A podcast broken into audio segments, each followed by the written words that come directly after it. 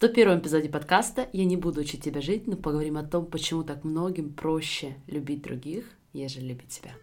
Знаете ли вы, что у вас уже есть все, чтобы жить так, как вы больше всего хотите? Меня зовут Алена Борьессон, и я являюсь сертифицированным лайф-коучем. Каждую неделю я делюсь инструментами по работе с мышлением, которые помогут вам понять себя и начать жить в соответствии со своими желаниями. А еще я являюсь мамой двоих и большим поклонником всего скандинавского. Если вы готовы открыть себя увлекательнейшему миру работы с мышлением, где никто не будет учить вас, как жить, давайте начинать.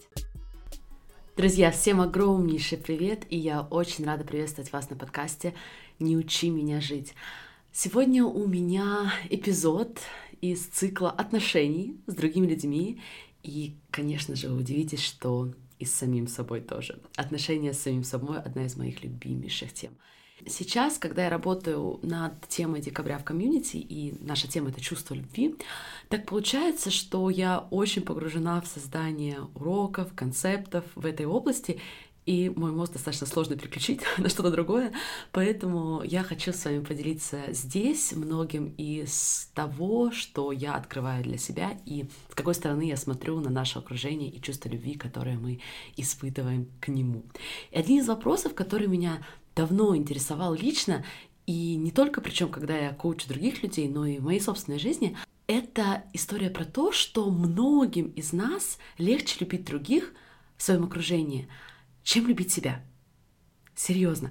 Я не знаю, как вам, но мне легче не только любить, но и особенно верить в других людей, верить в моих участников, верить в моих клиентов. Хотя, по сути, это очень странно, потому что в части меня у меня есть огромный контроль.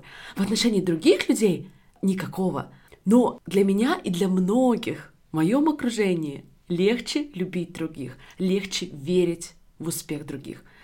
И, конечно, поняв, почему вам проще любить других, если вы здесь со мной заодно, поняв это, мы приоткрываем занавес и на те моменты, которые отделяют вас от любви и принятия себя.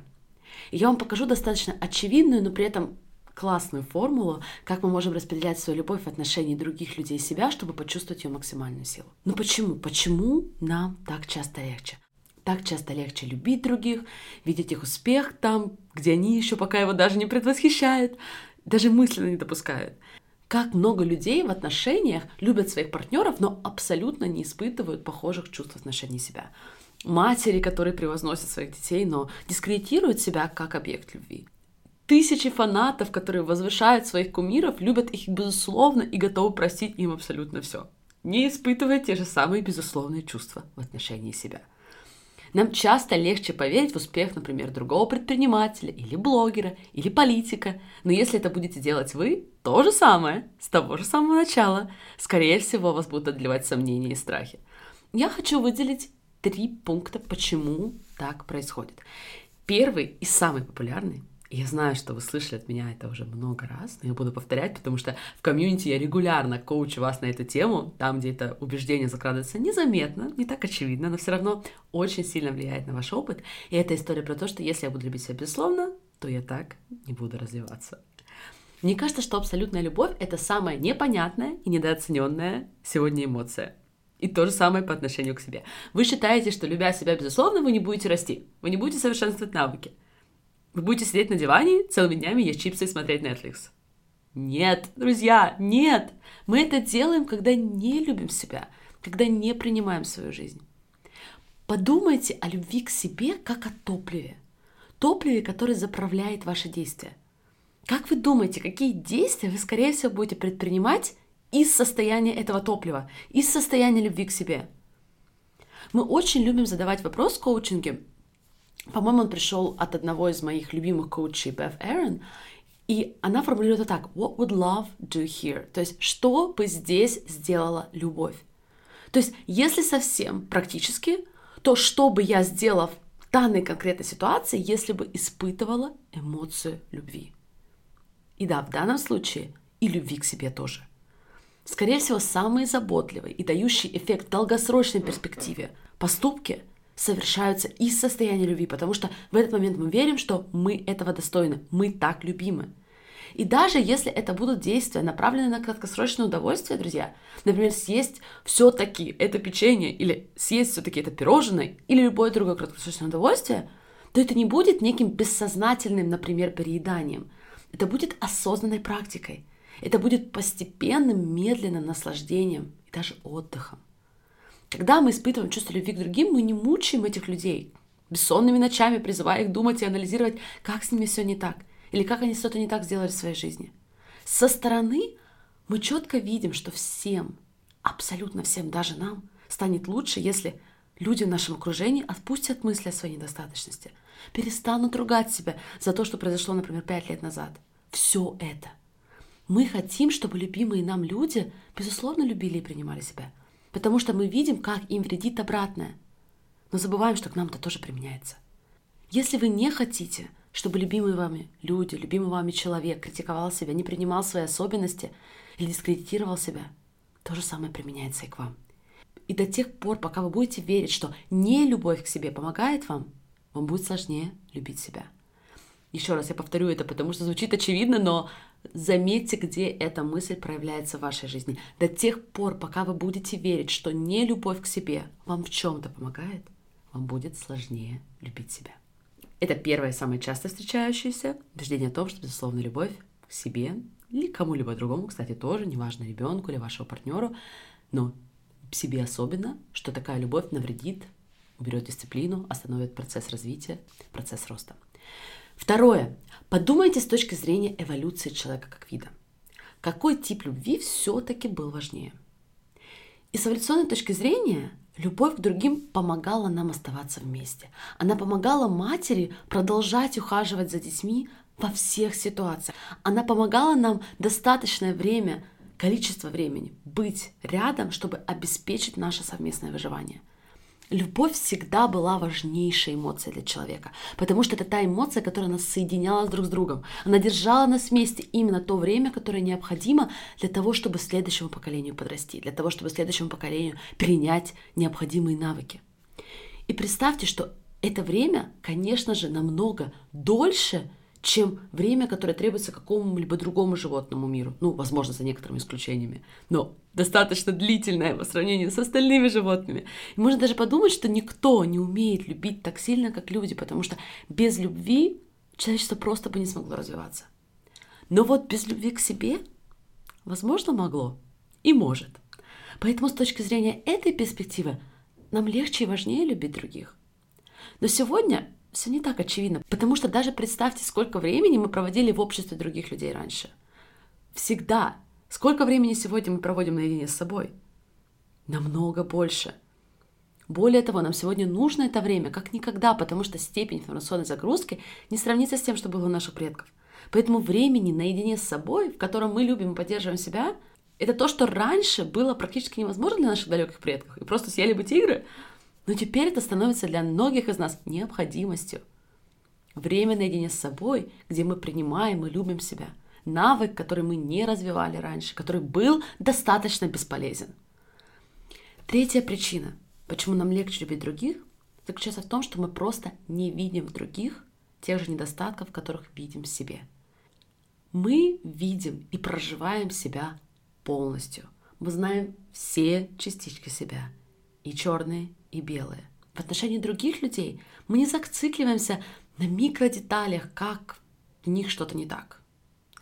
Когда мы, например, в себе сосредотачиваемся на одной части тела и сильно, сильно ее ненавидим.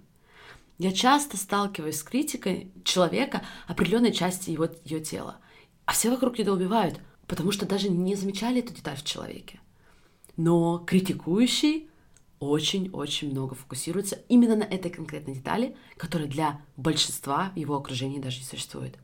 Задумайтесь, когда вы думаете о любимом человеке, представляете ли вы ту самую деталь, которую этот человек, возможно, критикует в себе? Я, например, когда думаю о своем муже, я в первую очередь представляю его глаза и портрет, который мой мозг зафиксировал еще лет, наверное, пять-шесть назад, в том профиле, который я больше всего обожаю. Тот самый мужественный, самый привлекательный для меня ракурс. И мой мозг не предлагает мне картинку, как мы выглядим, например, после вечеринки, только-только подрав глаза. Как вы думаете, какой образ у вас сразу возникает в голове, когда вы думаете о себе? Какая картинка, какой ракурс, какая внутренняя оболочка? Убедитесь, что этот образ прекрасен не только внешне. он прекрасен и внутри тоже. Когда мы с вами всегда с собой, нам ничего не скрыть.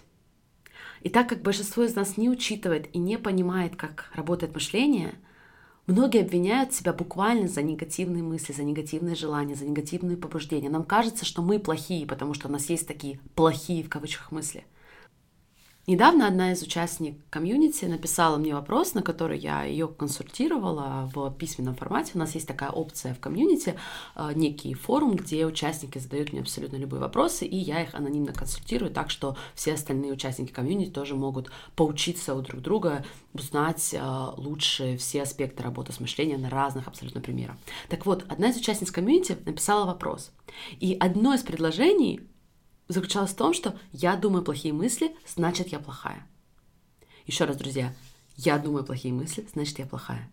Ошибка двадцать первого века.